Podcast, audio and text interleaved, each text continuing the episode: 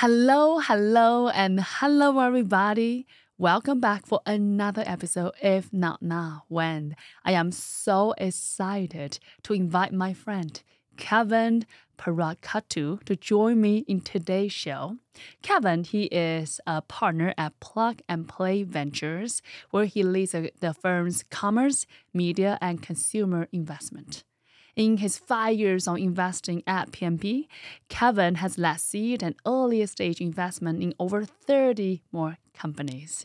He also sat at Innovation Advisory Board at National Retail Federation. Prior to PNP, Kevin was an investment analyst at Centripetal Capital and a co-founder of Pure Play Consumer and Apparel businesses. With that, my friend, I am so beyond excited. Please join me to welcome Kevin to the show. So, Kevin, we are so excited to have you join us today. What an honor. So tell us, where is all the magic begin for you, Kevin? Yeah, I mean, first off, uh, you know, thank you, Wen, uh, for having me on the podcast. Um, no, it's an absolute pleasure to be here. Uh, the magic started uh, for me in New York. I'm originally from New York. Uh, my parents are from South India. They emigrated here in the late 80s. Uh, and then I was born and then, you know, kind of went from New York to California and then moved to Texas about two years ago. Wow. Um, exciting journey. How does that feel like growing up in an immigrant family in a fancy city like New York? Yeah, so we grew up outside in New York City uh, uh, in a town called Rockland County. Okay. Um, pretty kind of sleepy town, like local suburb, wouldn't, you know. Uh, and for me, I was one of the few Indian kids in class. Our, my class has about maybe 250 kids. Um, Asians in general was maybe 10 or so kids. Uh, and then, you know, the rest of the class was uh, was mainly Caucasian and others. Um, so we were always a minority um, in that. My parents, when they first moved to New York, they moved to the South Bronx. Um, and, and, New Yorkers who, who are listening know the South Bronx is notoriously rough. Um, and when they had children, they decided to kind of go to a safe place. Um, so that's where, where I grew up. Mm. Um, so you know, I think early on in life, it was kind of an identity like, who am I? What do I mean? Like, am I. What did you find out? it's still an ongoing journey, I think, mm. um, as one does. But for me at that early time, it was, at least in the beginning, it was all about trying to fit in, um, you know, try to be like everyone else. Um, you know, I had an accent. I, uh, you know, we mentioned before, English was not my first language. I can never tell. By yeah. Um, so I did ESL, English as a second language, for for eight years, um, uh, and uh, just kind of going through that process and trying to find yourself throughout that. Like first, it was try to become like everybody else, um, and you know, kind of have the same interests as everyone else. Kind of shun away from your own culture, uh, you know, et cetera, et cetera. Um, and then there was kind of a moment, I think, in high school where you just kind of realized that you know your background, the things that you grow up with, is the beauty that you have. Mm. Um, and that you trying to become like everyone else is a disservice to almost your heritage and what makes you shine. Um, so beautiful. so that was, I think, a, a, profound learning early in life to lean in um, to the culture, to your own kind of quirks, if you will, and uh, become the person that you are. And then people will embrace you yeah. because you're different. And the difference in you is what makes you unique and exciting to talk to. That's so beautiful. That's one of the reasons I love Austin, Texas. Keep Austin weird. and the way that I think about this is, I mean, I'm weird. You are weird. She's weird. He's we all weird in our own unique ways. And what you said is so touching that, yeah, it's especially the more we can lean into who we are, that that weirdness, that uniqueness. And that's how we are here shining our light, share our gift. I love it. So with that, Kevin, what happened next? How do you think about the career choice as you going to college? Yeah. Um, I think when you meet a lot of venture capitalists, they're kind of shining stars from day one, um, or it seems like it when I, whenever I get to meet them. Um, they went to the top institutions and then went to, or to the top banks, etc. Uh, my story is a bit different. Um, so, uh, my parents, uh, my dad works in the New York City subway, mm. um, uh, you know, in kind of one of their warehouses. My mom's a, a, a, nurse. And growing up, you know, my biggest aspiration um, was maybe to run a restaurant mm. or, or, stuff like that. Um, kind of more um, small business focused, um, and therefore, you know, throughout high school to kind of pay the bills and so forth, um, I would I just cleaned tables, I waited tables, etc. Um, and there was a moment in in high school um, where I was working at a French restaurant, um, and the owner of the restaurant sat me down and he said, kind of, you know, what do you want to do with your life? And I was like, oh, I mean, like maybe maybe become like a restaurant manager or you know, um, run a laundromat or something like that, something kind of local. And he's like, I think that you have far more to achieve than that. Um, and then, not that there's anything kind of wrong with that. It's just that I think that you have potential in other aspects. Um, how much do you care about kind of the SAT and stuff and other kind of standardized exams? And at that point, it was you know not at all. Um, uh, and so what he would do is he would uh, in between kind of stacking dishes and, and getting customer plates and going back to the kitchen. In the kitchen, he would ask me SAT questions. Um, wow, wow, he care. If you don't mind ask directly, that's so incredible. Um, and I, I actually don't know why he developed an affinity towards me. Um, it was just he was the owner. He was doing very well for himself. Yeah. Um, but you know, I think he saw some potential in me early That's on. Incredible that you uh, already have such a mentor in such an early stage. Yeah. So he alone, I think, made a seismic shift in life. Yeah. Uh, because I started caring about, you know, school and yeah. all of that. Um, so you need to ask your SAT question while you like clean dishes, exactly. like wiping yeah. tables. Yeah, exactly. Like, all right, what is three plus thirty-five? yeah, exactly. More complex than of course. Yeah, the one that I remember was um, uh, there's a SAT word called brouhaha, um, which which is like uh, similar to chaos and stuff mm-hmm. like that, and that was like one of the classic ones. Like, what is brouhaha? And I'd be like, this restaurant. um, so that really started it. Luckily, I did, you know, I did good enough on the SATs and got better at school, um, and then ended up getting a full ride into college. Um, but I wonder, just through his inaction with you, what was the one moment that changed your mind about from not caring at all, but now you start thinking ad- academically? I think he just like he he made me kind of open up my eyes to what my life could have been. So at that time, I was I would ride my bike to the bus stop, take the bus stop to work, uh, work until two a.m., then you know go home, and then uh, you know if, if, it was a school week, then start school at six a.m. and stuff like that. Oh. Um, and he and you know while my end goal was you know whatever it may be, maybe to become a kind of local small business owner, the path to get there is backbreaking, quite literally. Um, and I think he made me realize that for him, becoming a restaurant owner um, was kind of an ends to a means. That he was a kind of a French immigrant, mm-hmm. um, French and, and, Haitian immigrant um, that came without a degree, and and therefore he had to work his way up through a restaurant to ultimately mm-hmm. own his French mm. restaurant. But me, as a child, you know, of immigrants, have just a natural opportunity of growing up in the states, um, and before you kind of explore some of these things, you should see what your potential is um, before kind of going within the lens of what you know. So beautiful. Um, so also he sees a younger version of himself in you, the one with more possibility and opportunity given where you are at the moment in your life. I think so. Um, and, and it was profound. So, mm-hmm. you know, he helped me kind of, um, and not just him, right? I mean, there's, you know, uh, your parents, your, your, I have an older brother, uh, you know, your whole community kind of mm. shows you the potentials that sometimes you don't see in yourself. Mm. Um, incredible. Uh, so I was able to go to go to school for free, which was incredible at the time. Um, my family, you know, didn't have crazy wealth or anything like that. Um, but in school, I think I went to school in, in, New York City at a school called Baruch College, City University of New York, um, and everyone there wanted to become an investment banker. Um, that was the dream. That was the you know the Willy Wonka pass, if you will. Um, right in New York, yeah, like two blocks on Wall Street. Yeah, exactly. So um, you know, you'd wear a suit to class. Uh, oh, that's aggressive. Yeah, freshman. yeah, because kids always had internships, or you yeah. know, some of the school clubs, even Got like it. the Wall Street clubs, would require you to wear a suit. Mm-hmm. Um, so a lot of times you'd end up wearing it. So you know, just like everyone else, um, I was like, oh, I guess I want to be an investment banker too. Um, so um, what I did kind of during those three years was try to pack my resume to what I thought, kind of what I, you know, learned and unlearned from high school was I, I did what everyone else, you know, thought uh, was best, uh, but it wasn't necessarily best for me. Um, and I think the the point was that um, I worked towards that and ended up getting what's called a super day, um, which is like the last round of interviews at every major investment bank. Um, and uh, during one week, I had six or yeah, I believe six or, or so super days. Um, and then the following week is when you get, you know, if you got into anything.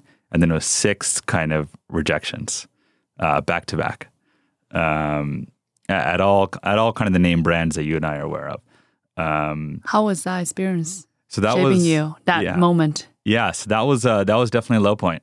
Um, probably one of the lowest points, right? Because you kind of work your way up to something, Understand. and then um, a third party, whatever it may be, kind of you know rejects you, and rejection hurts, whatever form it may be. Um, so it came through that process, but I think you know, I mean, it's almost a cliche, but sometimes your lows are meant there so that you can have, so you can rise up from that.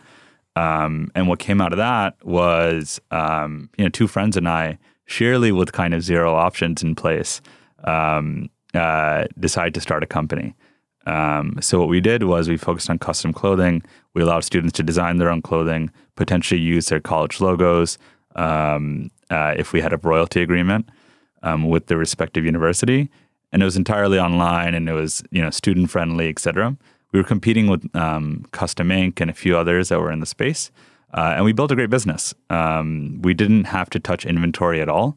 Um, essentially, what we did was we allowed students to design their own clothing, and then we'd place out an order to a bunch of screen printers and digital, you know, digital printers, and then whoever got the order first would take it and then run with it, and then they would actually do the delivery. Um, and so, Brilliant business model. Almost like drop shipping, but even Yeah. more Yeah, yeah, customized. yeah. Um, and basically, the the moment was that there are, you know, there was within New York State, there were thousands of screen printers, small businesses that are in strip malls, et cetera, that are not digital native at all. Mm-hmm. So we became the digital native bridge Mm. between the online consumer and their brick and mortar front. So Uh-huh. you shifting from a moment realize, wow, like investment banker maybe not going to work out. You shift immediately to entrepreneurship. Yeah. So like, and what happened was during those interviews, people would, I would just talk about tech. I would just talk about technology and Yeah. latest and greatest and what I'm seeing in the market. Yeah. um, and almost consistently, you know, uh, the last stage of interviews would be, "Are you just doing this to eventually go into VC uh, or, or technology in general?" And I'm like, "No, absolutely not. I, I love you know term sheets and M and A and all the other things that are involved in that field." Um, uh, and no one believed me. I don't think I I believed me. Um, and Did you know what you wanted at the time Uh, I don't outside think of interview? I think my I think I didn't have that level of introspection that I, you know, been able to build over the years. It was um, you know, just thinking that this is what everyone else is doing and this is the key to success. Yeah. And therefore if I want to do something later in the field that I like, you know, I gotta I gotta kind of put in my time. Understood. Um, and at that time in the New York VC startup ecosystem was incredibly friendly, and that's where I'd spend my my you know after hours. Um, and they still are. I mean, you would just go to New York meetups. You'd meet kind of entrepreneurs that were building unicorns, but they were incredibly friendly and willing to give up their time.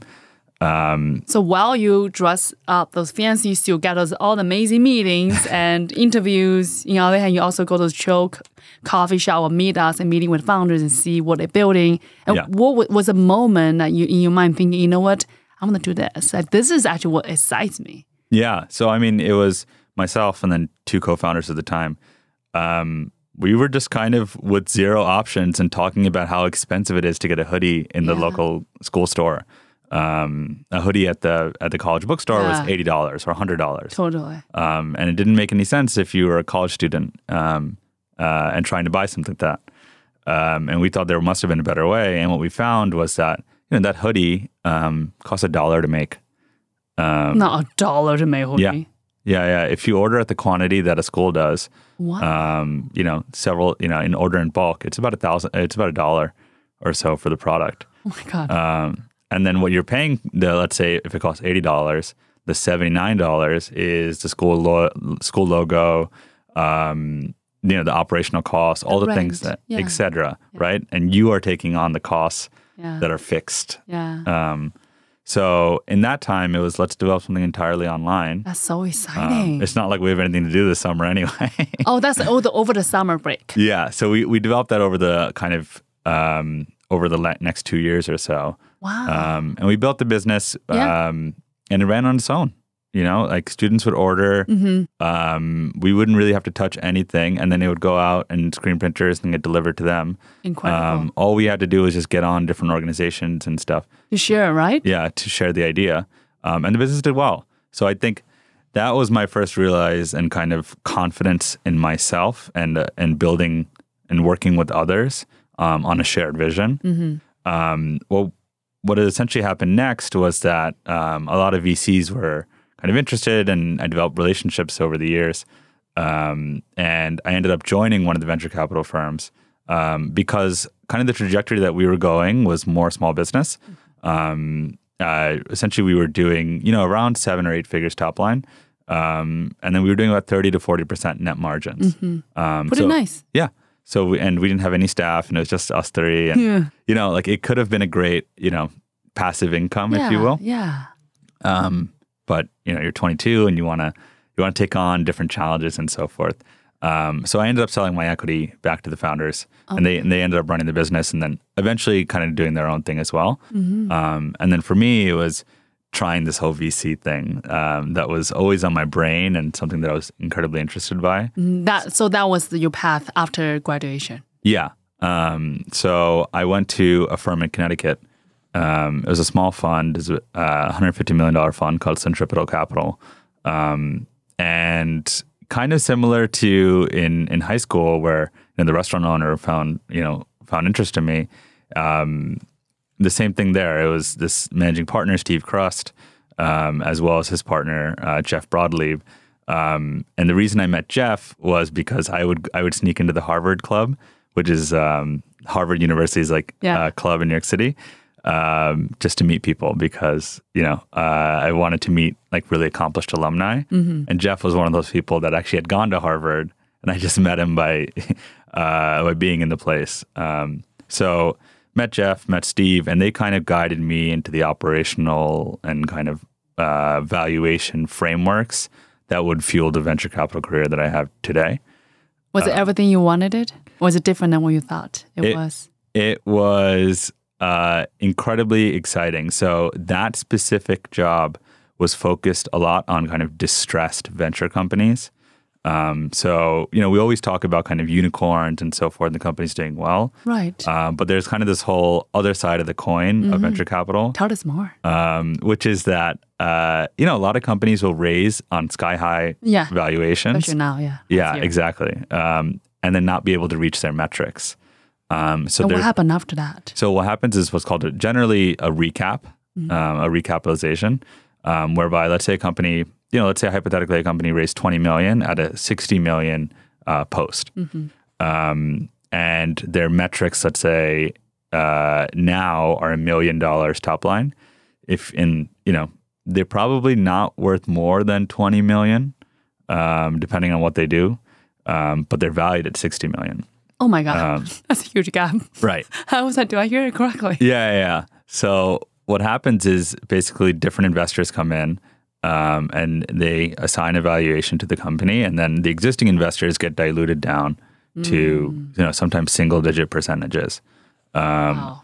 Uh, and it can be it's very risky for the new investor to come in and do that um, because it could just not be a good company. Yeah. Um, it could have been a company, and we're seeing that a lot now in the market. Um, and same thing, kind of, you know, seven years ago, um, where you know you come in, and then it could just be that the executive team didn't really have they raised before there was product market fit, um, or they kind of had an amazing pedigree before that, and therefore it was kind of blind money going in. Um, So whatever that's a bad thing, right? You don't want to raise too much money or too Yeah. early before you need it. I think that was a huge learning that I've had over the years is that fundraising events um, are not necessarily, uh, you know, should not be taken dramatically. Like, oh, wow, look at this company and its valuation. Look how much they raised. Mm. Um, uh, what ends up happening is that it, it allows business to continue and grow, uh, but it's not the end, right? Mm. Um, and I think early on in my career, I'd get super excited when, let's say, a portfolio company would raise a lot of money. Um, but again, that allows business to continue. Um, and while there should be some celebration, it's not. Look at me! I should be kind of the the front page of every news now, um, because you know, like I said, there's there's oftentimes another side to the coin, um, where if, if growth metrics are not met, then oftentimes those founders have to reevaluate what they do in the company as well as what the company is worth. I think it's so helpful that you speak that uh, insight because you are 100% right. Now there's so much bubbles or shining stars when it comes to, oh my God, someone raised XYZ and it's so exciting on the tech TechCrunch, all the amazing things. And, and oftentimes we, we only see the, the shining spark. We don't see the truth within that. And what you just share is truly incredible or this is this is what reality is. Yes, you raise X, Y, Z, but this is maybe the right word you say is this is not the means to the end. Do I say that correctly? This is the end to the like this is Yeah. a path to get to the next growth. Right. This is not the end goal. You don't just like you don't just done like the business still had to keep going. You had to still return the ROI for investors. Exactly. Um, and yeah, I think you've had previous uh, guests on the show talk about, you know, scaling a company from zero to 50 people and scaling a company, let's say 50 to 100, 100 to 500 is different. Hundred percent. Um, so while the founder may have amazing potential in that initial stage, sometimes they may not be the right person for the next stage Yeah. um, or the final stage of whatever it may be. Um, uh, so that's that's challenging. Um, so you look at all this distress company while in part of that venture Yeah. capital role. So that yeah, that was an amazing uh, initial lens into VC. Was it a little bit scary? Because I imagine you probably have this rainbow and sunshine view about the VC Right. world when you first jump in, and now you look at all the oh shoot, like those are all the things are could go wrong, and Yeah. you are looking at them. Was that discouraging? It, I think it allowed me to have a balanced view Mm. um, because venture capital as a career is something that you know a lot of people want to go into. Yeah. Why Uh, is that? You think? Um, I think it's because they watch you know Shark Tank and it looks incredibly fun. Yeah. Um, you get to evaluate companies and you get to work, and all of that's true. You get to work with amazing entrepreneurs and people who are incredibly brilliant and top of their fields. Um, but a lot of times we lean into kind of the hype cycle, as you mentioned, and um, our own emotions get better of us. It, it's more of, especially at the early stage, it's much more of your belief of where you think you can take that company than necessarily any hard metrics. Yeah, you use comps to kind of benchmark Do yourself, best. Yeah. um, but you know, it's it's uh, it's an art piece with just a pencil before it's been written.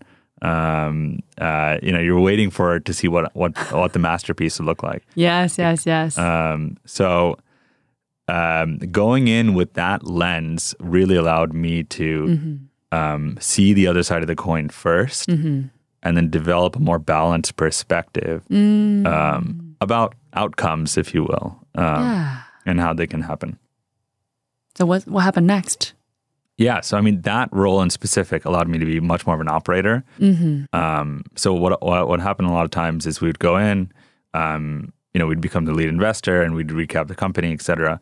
Um, and uh, each one of us, including myself as as an analyst, um, we would take on an operator role in the portfolio company. We would do like one or two investments per year. Um, so at one point, I was you know head of HR for a, a pet retail company that we had invested in. Oh my God. and I had no experience in HR and so forth, but it was about building kind of the foundation um, and just learning from the operators that I reported into. Um, so that was great. That was a great level of experience at a at a higher scale than I was used to.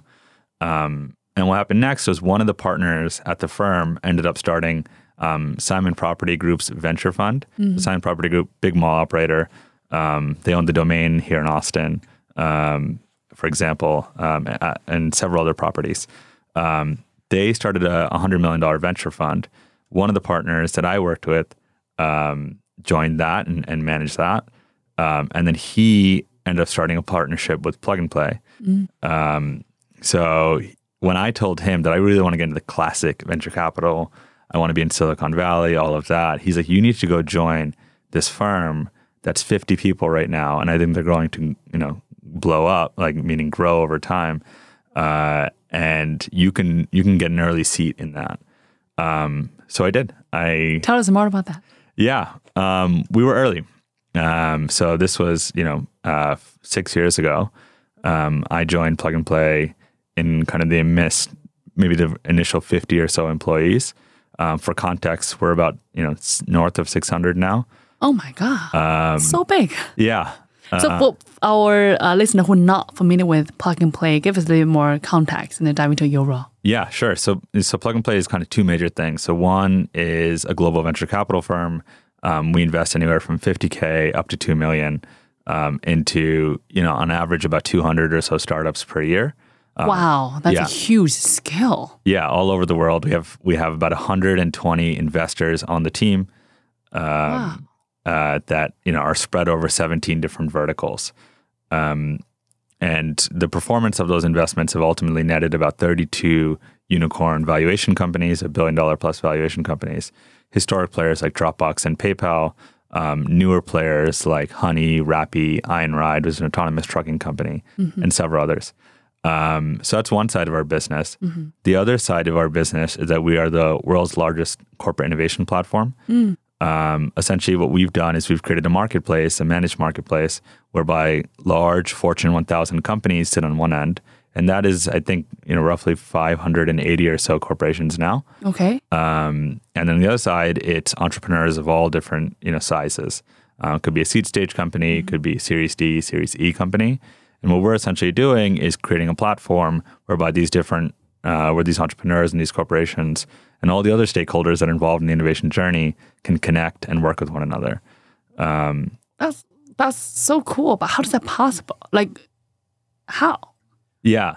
So what we do is we we essentially run uh, you know cohorts of startups. Um, your average cohort is anywhere from ten to twenty companies, and like I said, across seventeen different verticals. Yeah. Um, and then you you know you multiply that by the number of locations, um, and then on every given year, we're you know about twenty five hundred or so companies are going through our programs.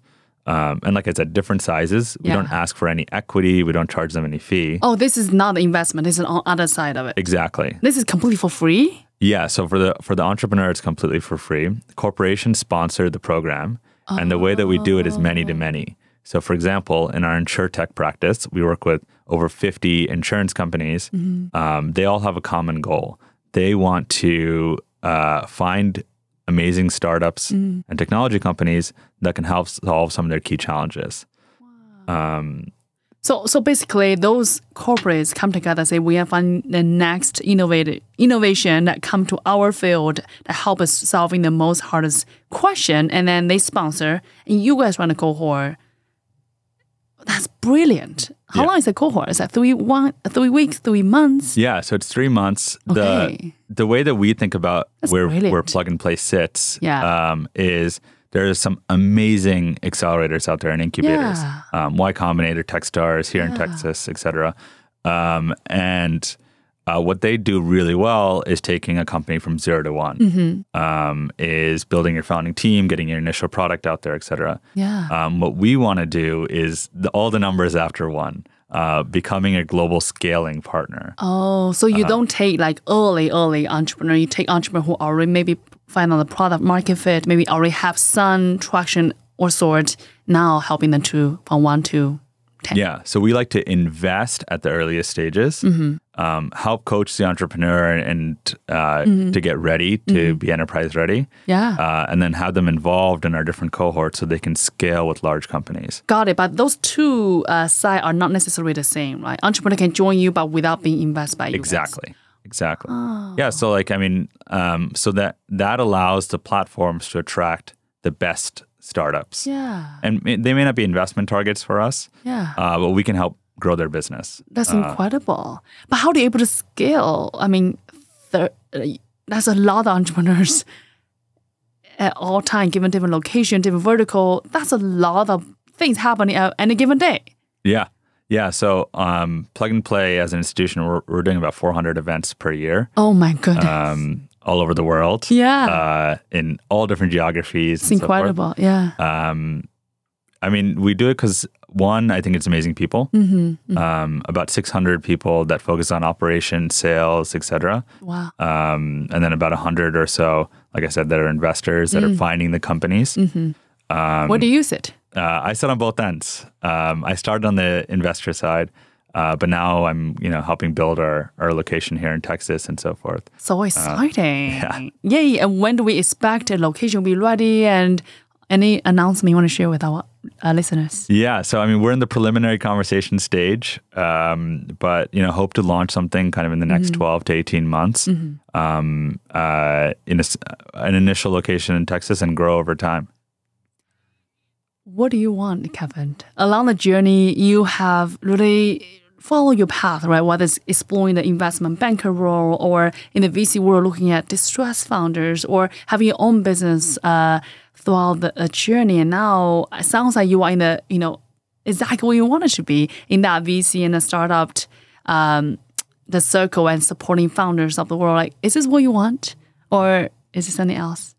No, I mean, this is great. I think the current role that I do now um, is allowing me to be an entrepreneur again. Um, so my role right now is two parts. So one is is still to invest in amazing companies. Um, so sitting on our investment committees, helping raise funds and, and manage them um, and deploy that capital. Um, so that still kind of exercises that investor side of the brain.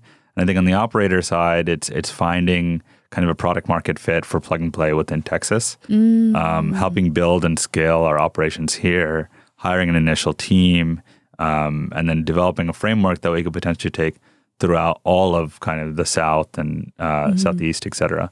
Um, so for me, it's it allows me to kind of get to that entrepreneurial itch, if you will, uh, that never went away. Yeah. Um, while also being able to invest and work with such amazing people. Yeah. How beautiful. And yes, and yes, cannot wait to see how everything all gonna shape out in next, you know, 12 to 18 months. And we cannot wait to see the location. Uh, with that, Kevin, I'm curious, what impact you want to leave on this planet? If all that's over, say 100 years from now, you, I mean, we're all gonna be long gone. What is the impact you want to leave on this planet?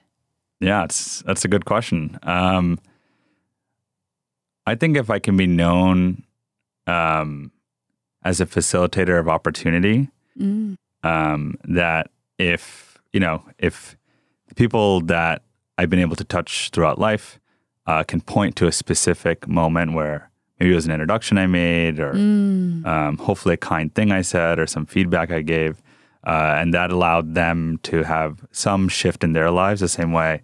You know that restaurant manager I had a was just shift in my thinking about that. So Yeah. beautiful. It come full circles. um, that I think is a fulfilling life. Um, Allow you know being even having a small aspect in someone else's life that Mhm. led to the growth that they are.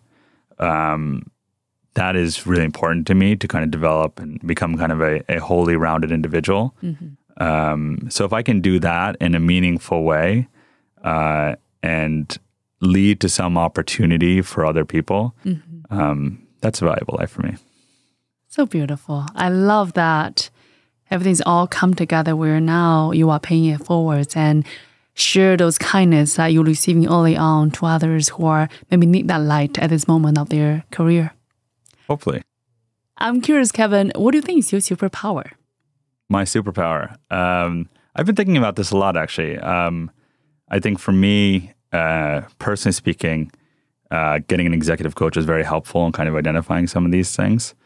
Um, my superpower, um, I think, is is just being incredibly organized. Uh, like, not expect that. yeah. Um, like if I try to think of things that I'm really good at, I think there are people that are um, have really great technical expertise and um, have an amazing way to be kind of uh, you know operationally amazing. Um, but what often I I see as an opportunity um, is is kind of the basics is following up with people um, having detailed ways to reach out and connect and um, make people feel empowered in their roles. Um, so simple things that i do for example um, i have an excel sheet of people i've met throughout life. Um, and if they've shared uh, an interesting fact um, i try to mark it down when i get home or whatever it may be. Um, and then if i know i'm going to go see them again um, i just revisit that excel sheet Um, and that's serious? I'm sorry. Are Yeah, you being serious? That's Yeah. insane. Wait, yeah. just just generally speaking, how big is this Excel sheet? Like, is it ten thousand people? Is it two thousand people? No, it's like a couple hundred. It's it's mainly um professional life. Oh, yeah, yeah. okay, okay, okay. Yeah, like, yeah. Wow, there's a lot of people. Yeah. Um, and I just try to note it down, and then um, you know, uh, That's sometimes try to remember it, but if you don't, you can always refer back. And then if you're going to go see them again, people really appreciate Mm, um, if you brought up something that last time they talked to you, mhm. um, you bring that up. Um, people remembering people's birthdays, remember to follow up on an email after a phone call um, with some action items, having an Asana dashboard. These are things that I think that the average person can do, but maybe not doesn't do, or you know, and that's where I found my success. Um, investing in some of the unicorns that we've been able to back um, was largely based on the follow up. Uh, was based on kind of being the right person at the right time um, with those companies, outside of all the intuition and thesis and stuff that we do. You're so intentional, Kevin. It's not just a, a, a task. I feel like you treat it as like every human being deserves a moment that you truly seeing them as who they are. And like you said, having a spreadsheet is not the hardest thing, but having that discipline to commit to that, you know what, I'm to remember you, I'm to see you, and I would love to support you however I can. With that mindset and that sincerity, I believe that's one of the reasons that why you are one of the VC leaders that people say, wow, like it'll be honored if we can support, you know, get to collaborate with Kevin or many other, among all other term sheets, they want to say yes to you. I mean, maybe. I mean, I hope so. Um, I think my role in venture capital and kind of what has led to um, where I am today has been quite a lot of uh, being a normal person. What do you mean Uh, by that? I think that. Um, Who is not a normal person, first and foremost? so I, let me clarify that. So I, I think um, venture capital, let's say partners, et cetera, some of them are incredibly intimidating. Um, um, they're super accomplished people, right? Of course. Um, founders of amazing companies and so forth. Um, and uh, it's sometimes hard to relate um, to uh, to them. Um, so my strategy has always been to, you know, just present who I am, uh, but not in kind of an ostentatious or um, non-friendly manner. You're always Uh. the most friendly person I met in the room. you are so grounded and sincere. Whenever I, I meet you in Thank you. events or today's conversation, either just a two seconds hello, goodbye, or talking to you, you just have that sincerity that really come through. Uh, thank you. I mean, I think I got it from my mom. Uh, Oh, she's a nurse. and really she takes care of people. Yeah. Um, no, and, and honestly, it didn't come without uh, learning, right? Like, I think when you get a role um, where you, like, you know, you're a VC, if you will, Mm-hmm. um, and uh, there's a certain arrogance that I definitely had Mm. uh, early on, right? Mm-hmm. Um, and you quickly realize that, you know, that arrogance will get you nowhere. Um, that, um, you know, That's that- huge self awareness because not many people can see that. well, trial by error, right? I wish I could say I'm this all kind of wise guru, but I'm not. Uh, it's it's just learning through learning through your own mistakes, learning through the the relationships that you wish you could have handled better, or the conversations you could have handled better. Um, and and luckily, the people in your life that are willing to give you direct and frank feedback and say, "Hey, I really didn't like how you approached that," um, or you know, you could have done that that aspect differently, um, and then noting it somewhere. Um, and then In that spreadsheet. And for me, it's Different it's tab. sheets and notes and stuff like that. Uh, but you know, whatever system works for other people. I made fun of it because I'm truly admire that discipline. Like, oh my God.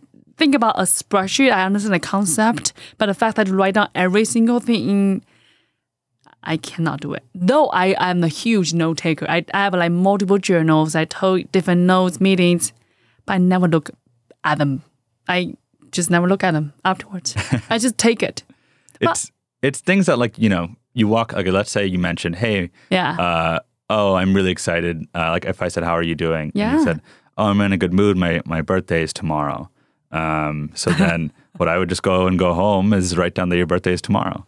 Um, and then next year or tomorrow, I would obviously shoot you an email or a text or whatever, Yeah, maybe yeah. saying happy birthday. But then a year from now, I'd also do that, and then a year from that, um, and things like that. Always? yeah, generally. Even people you have not talked to for two, three, five years professionally? it's that would be kind of crazy of of, of emailing and texting everyone. Um, it's more so like if you know uh, if there's a conversation to be had. yeah. You know, sometimes you just do, do do lose connections with people. I'm not saying I can maintain thousands Yeah. of relationships, um, but there's no harm in noting Yeah. down and then choosing later um, if you want to stay in touch or if there's a reason to stay in touch. I love that. I think oftentimes cool things are simple, but not always easy. And I think the way how you show up, how you sincerely want to connecting with one another, it sounds simple, but it's definitely not easy. And I think therefore that's you know one of the reasons that you are such a leader at what you do because I think you are the people leader. Just like your mom, you know, serving the patient of the world, you are serving the community of the world, uh, who are founders, who are uh, innovators, who are uh, VCs of the world. They all want to come to you when the question or collaboration and such. And the fact that you can show up so powerfully, confidently, but so like you said, being a person so grounded and so sincerity, and that's why people felt connected to you. They felt they've been seen. They can be truth to you. Thank you. Still learning. We'll see. I mean, we all are learning progress, right? Right. And and with that, Kevin, I'm curious, you know, for our founders of the world listening to this episode, and for he or she, you know, maybe understand about VC world, but maybe not as much as you would. What would what would you tell our founders? A few things that most people don't know about VC world that will be helpful for them to understand.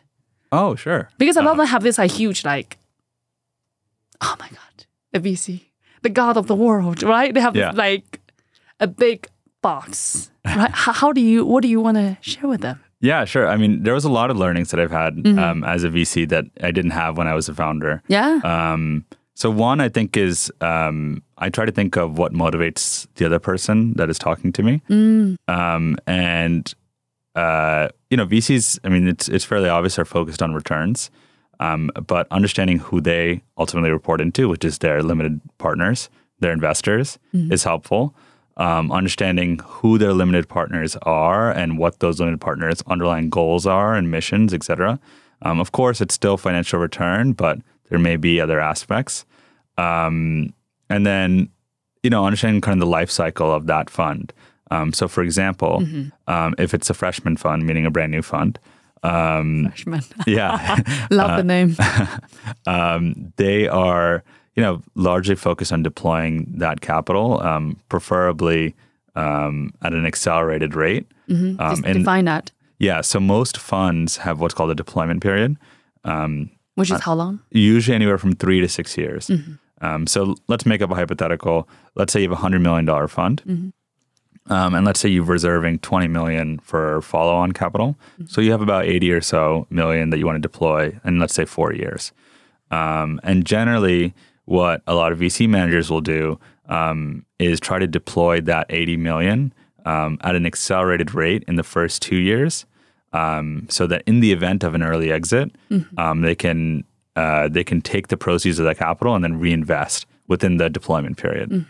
Um, so that may indicate to you of kind of uh, their level of eagerness, uh, depending on what life cycle they are on How fund. would you know that? Do you ask that? Just ask how old the fund is, how long you've you know, and that, and that usually kind of indicates when the deployment started. Okay. But if you say, well, our VC fund established since 2010, Right. So then that's a different world because now they have likely um, overlapping funds that they can invest out of. oh, but not necessary, right? Not and, necessarily. And that's okay to ask that question without being lewd, you know? No, I think it's I think it's totally normal to understand Mm-hmm. um, uh, where the fund sits. Mhm. You can just ask, where does the fund sit today? Yeah, like how many funds do you have? Mm-hmm. Um, and then and then you know an established firm will have dozens Mm-hmm. or have had dozens, um, and uh, they're very willing to say, "Oh, we'd invest in your company out of our newest fund, this, etc." Mm-hmm. Um, or maybe between these two, or whatever it may be. Um, so that's totally fine. I think understanding that motivator That's huge, yeah. um, of where they're looking to deploy and what they like to. So what happened after the salary period? Because in that hypothetical example, for the first two years, right, you want to accelerate the investment, and then hopefully in that four years, the goal is deploy the entire 80 mil. Once that happens, What's next for the fund? Yeah. So for usually what's happening in year three, um, maybe even in year two, is you're out raising your second fund. Mm. Um, if you if you're just starting, If that's the case, they don't have time to deploy the capital.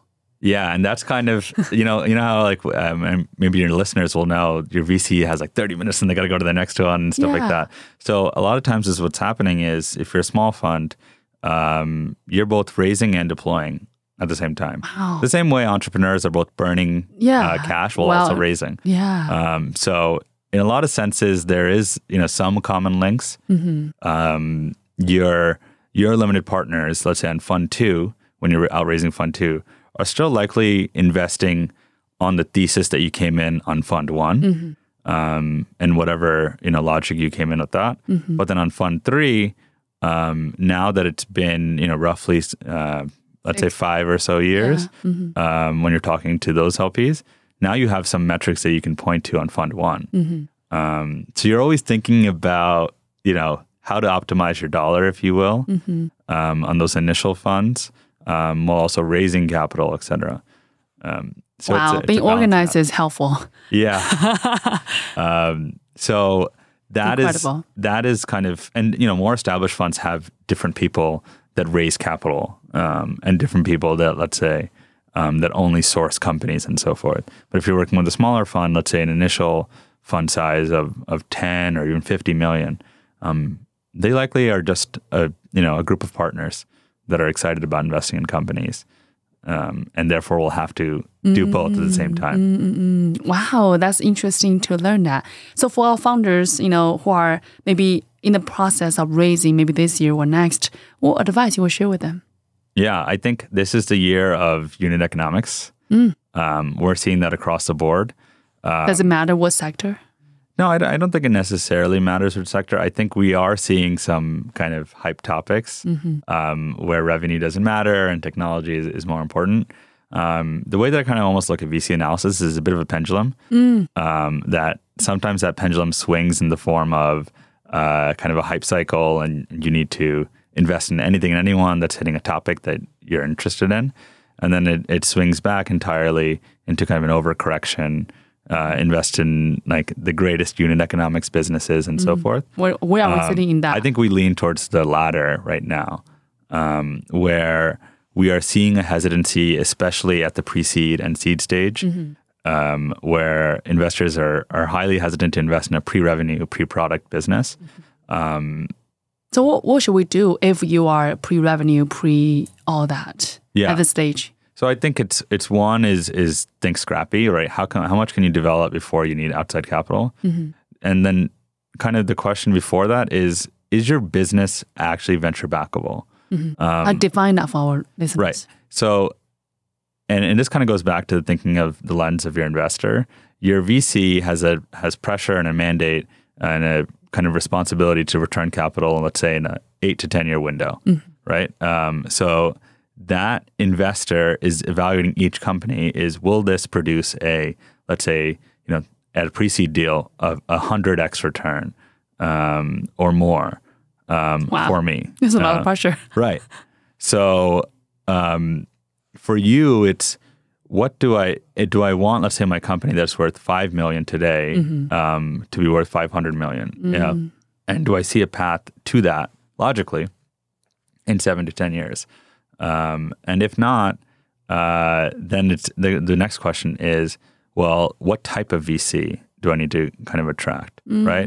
Because perhaps I can build a business um, to the seed stage or to the Series A stage where I have unit economics, um, and now that that VC is looking at different exit multiples.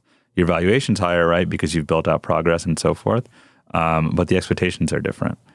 Um, and the second thing is, do you want governance? Do you want, you know, do you want a uh, an investor to kind of be telling you and uh, you know um, critiquing your business? Um, a lot of times it can be healthy, um, and you know we we we believe that the best founders are coachable and helpable. Um, but again, it may not be for your business. Um, so the last thing is that it's you know it's expensive. Uh, we learned this in, in finance that equity is always more expensive than debt, um, and giving up, let's say, 20% of your company to an outside investor obviously reduces your share. Um, so, is VC relevant for you? Yeah. Um, and I think where this was most important was the sector I used to invest in quite heavily in was direct to consumer brands, um, where we saw kind of the rise and fall of that. Um, like let's say the Caspers of the world, and other Warby Parker, and, and several others that would raise at SaaS like valuations, uh, but not be able to achieve those metrics in any kind of reasonable time period. So they would have like what we were referring to earlier, recaps and down rounds and all these other things um, that would materially affect their company. Um, so that's something I would consider if I was an entrepreneur in today's climate. Yeah. Um, is should I get venture funding, and if so, um, how much can I do, kind of on a scrappy limitation? Um, I think the you need to have signs of product market fit in the in this in today's day.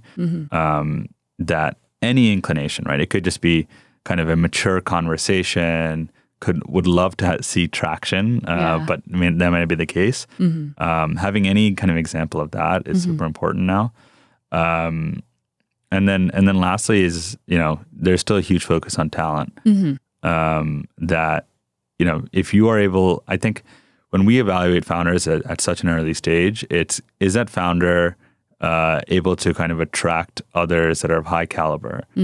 Um, meaning, are they able to kind of um, communicate their vision in such a way that brings on really exciting people onto it? And maybe maybe they have to leave some great paying jobs or whatever it may be to be part of that vision, um, because that will be an indicator of likely how they're going to raise financing rounds, attract other great people to the company as they scale, et cetera. Um, and you got to be the first salesperson at your company. Yeah, I love that. Wow, Kevin, so much packed knowledge and insight that I feel a lot of founders are not, you know, going to learn that otherwise. So thank you for being so honest and transparent as a VC leader of the world. My last question, Kevin, is what does American dreams mean for you? Yeah. Um, so I, I, and I shared kind of some notes about um, my family, but uh, just to kind of give some more context. So both of my parents, um, my dad never graduated college. He did his associate's degree, um, and then worked in, you know, like I said, a warehouse. Yeah. Um, uh, and he's kind of gone through the ranks there. Uh, my mom was able to find nursing as an early passion and go through that, uh, but then also moved to the U.S. And for them, um, you know, uh, the American dream was having disposable income, Yeah. uh, the ability to, let's say, go out uh, to a restaurant, not even a nice restaurant, just a restaurant once a month. Uh, yeah. um, and I think the the interesting thing that happens with um, kind of generations is the American dream kind of compounds. Um, that uh, your vision becomes slightly larger and kind of what you can achieve. Um, so I've been blessed with the great education system, with parents that um, are able to see the kind of the value of their hard work, but also see the opportunity that lies by living here. Um, so for me, the the American dream is kind of is accessing those opportunities that are built into the foundation of kind of the ecosystem here, um, and capitalizing on them, Yeah. um, while also hopefully giving back to your community and setting up the infrastructure for others to mm. succeed. Wow, so beautiful. See how everything all come together and seeing your parent generation how they see about American dream, and today you're able to take all the resources and you stand on the giant shoulder and allowed you to not only grow and learn, but today giving back to people maybe in the same journey of rising and so beautiful. So Kevin, I want to sincerely thank you for being here. Thank you for being so open and so authentic and share everything that, you know, not only your journey, but also your insight, your take about what made life so great. So truly, I am so honored. I am so inspired. Thank you so much for being here. Thank you, Anne. This is great. Thank you so much, everybody, for tuning in today. I hope you all enjoy this show as much as I do. And I cannot wait to see you all next week. Bye, guys.